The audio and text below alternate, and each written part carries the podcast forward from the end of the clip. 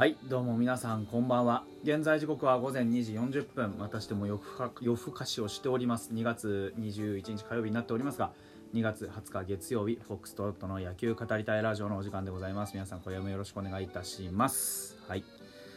あのー、お腹が空いてですね。僕明日、あのー健康診断があるんです朝から。で健康診断の前の日って基本何も食わないじゃないですか。何も夜ね特に。なので僕はとてもお腹が空いています。今あのところ12時間何も口にしていない、うん、12時間以上だね。14時間ぐらいなのか。はい。でめちゃくちゃお腹が空いているので本当にあの逆に寝れなくなってしまっています。眠みはあるんだけどなんかお腹の隙でこうなんかねそわそわして眠れないんだよな。どうしたらいいんですかね。はい。まああのそんな中でもね、えー毎日毎日僕は野球のことを考えて生きていますからあ野球のことをね、えーぜひ考えさせていただきたいと思う次第でございます。はい、えー皆さんいかがお過ごしですか？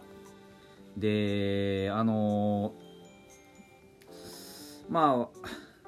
お便りが届いているんです。でちょっとねあのだいぶ時間が空いてしまったので申し訳なかったんですけどえーこちらハギーさんからお便りいただいてます。保守はリードもさることながら補給返球のテンポも大事なのだなとキューバ戦を見ながら思った次第です。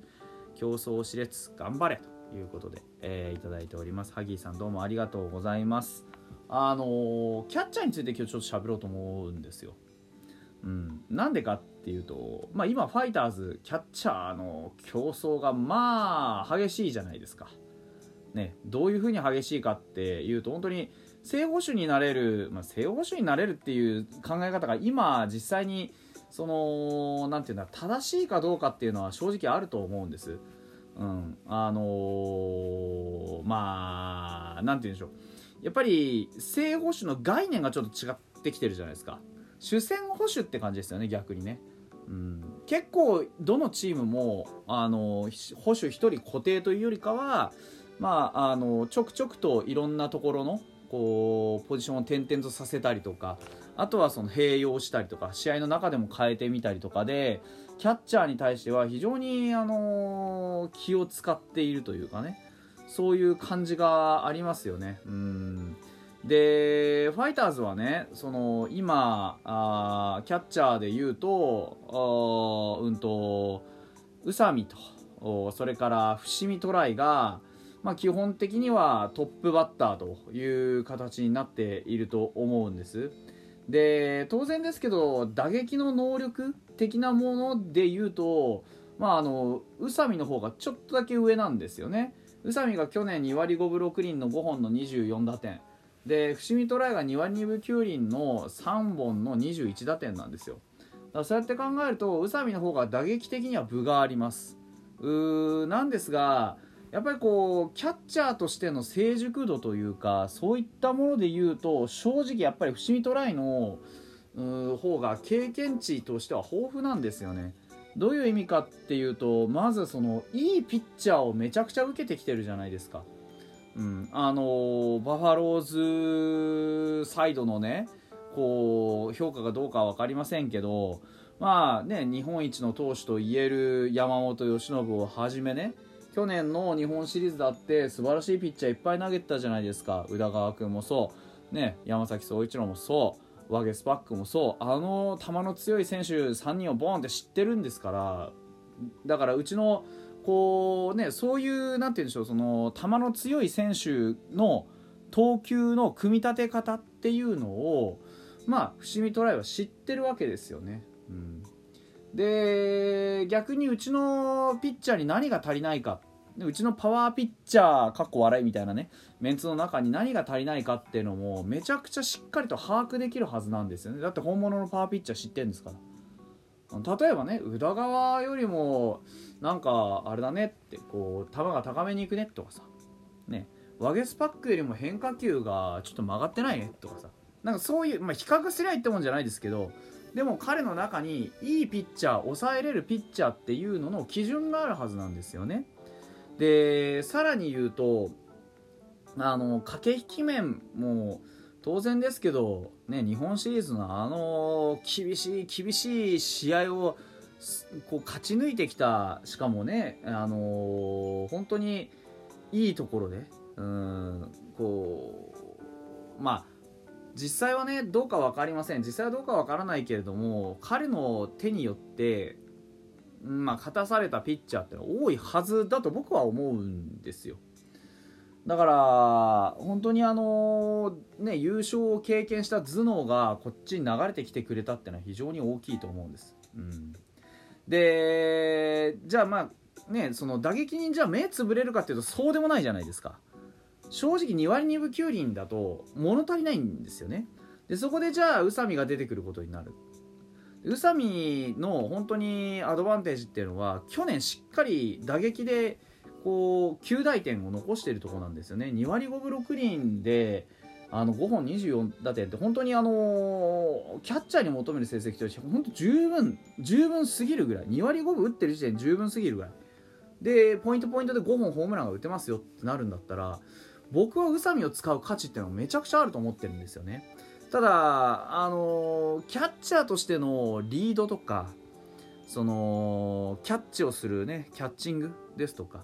そういったところに関しては、まあ、正直物足りないんですよ宇佐美。うん、これはあの宇佐美が自分の手でやはりね優勝とかそういったものを掴んだことがないっていうのが一番大きいですよね。うんだここが本当に大事なところだとは思うんですだからその経験値の差勝つってことはどういうことなのかっていうこととあとは実際の打棒の差をどういうふうに評価するかっていうところがこれはもうあのファイターズの中のキャッチャーのまあねあの誰を主戦でいくかっていうことに対する、まあ、どっちを優先するかの答えになるわけですよね。でもっと突っ込んでいくとじゃあ、ね、打撃を優先するよってなった時にじゃあね打撃を優先してある程度守備には目つぶるよってなったらアリエル・マルティネスの選択肢が出てくるんですよ、まあ、だいぶ目つぶることになりますけど。アリエル・マルティネスは打率2割7分6厘でホームラン8本。打点24なんで。だここも実際のところはまあ宇佐美慎吾にプラスアルファのちょびっとですけどね。プラスアルファがあるわけじゃないですか。じゃあマルティネス使った方がいいんじゃねってなるわけですよ守備に目つぶれるんだったらね。うん、でもっともっとこう掘り下げていくと例えば古川君古川君去年108試合出てあ108打席もらってあの打率2割2分9厘なんです打点こそ少ないもののあの最近もねあのキャンプ中に本当に打撃に関しては評価が高い。うんまあ、数字残ってないんですけどね。数字残ってないんですけど打撃に対する評価っていうのはものすごく高いんですよ。ただその代わり古川は僕がまたねさっきも言ってますけど本当あのキャッチャーとしての基礎的な素養がまだまだまだまだ足りてないところがある。うん。でキャッチャーとしての基礎的な素養っていう意味で言うと清水雄志を抜きに語れないわけじゃないですか。明らかにその方上なんですよ。あのー、全然打撃が、あのー、今まで出てきたどの人間よりも劣るので全く、あのー、正捕手って言われたら微妙なところですけどでもこれまでキャッチャーとして長い間ファイターズの投手陣を受けてきたっていう経験は誰よりもあるわけです。でなおかつそのブロック特にあのボールをこぼさないっていうことに関しては非常にうまいものがある。うただその清水の場合は何かことが起きてやらかしちまったっていう時にパニクったりムキになったり入れ込んだりするっていうちょっと精神面のね危うさがある。でまだ26なんで清水優志も。これ皆さん驚いてくださいよ。まだ清水優志ってこんなに経験があるのにこんなにずっと長い間受けてるのにまだまだ26歳なんです。浅間と同じですからこれからのバッターなんですよね。全然あのやれますし。で本当全然やれる全然やれるって言ってるといつの間にか宇佐美の年齢になってしまうんですけどでもまだ3年は残されていると。だから今年清水雄志がもしバッティングで貢献するシーンっていうのを数多く作り出す印象を持て持てたら間違いなく正捕手候補の一人なんですよね、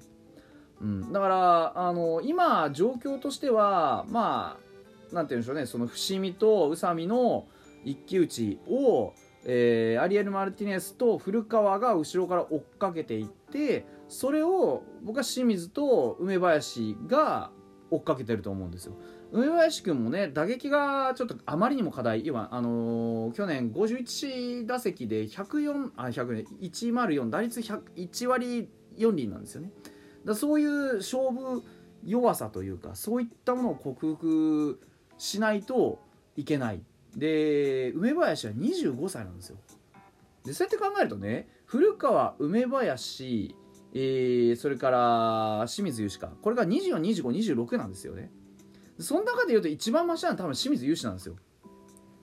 だからそういうところも考えてもこの正捕手争いっていうのがまあどういうふうにね流れていくかって非常に難しい判断を強いられるわけですよね。あのタミヤユアだとか郡拓也っていう向きもあるんですけども彼らはまだちょっとって感じかなっていう、まあ、まず打撃ですよね、うん、彼らにたあの求められるのね。っていうとこを考えると本当にあの先ほどのハギーさんのねあのお便りじゃないですけど補給返球のテンポとか本当に微細にわたっていろんな要素を加味して正捕手を選んでいく主戦捕手を選んでいく可能性がある。うんまああの序列はある程度はっきりしてるかもしれないですけど逆にその序列の印象なんてもうね数試合の活躍で一気にひっくり返っちゃうぐらいの状況ですからファイターズ本当に各ポジション非常に争い熾烈になっていますけれどもキャッチャー陣の争いもちょっと見逃せないんじゃないかなというふうに思った次第です。はい、えーお腹が空いたんで今日はここまでです。おやすみなさい。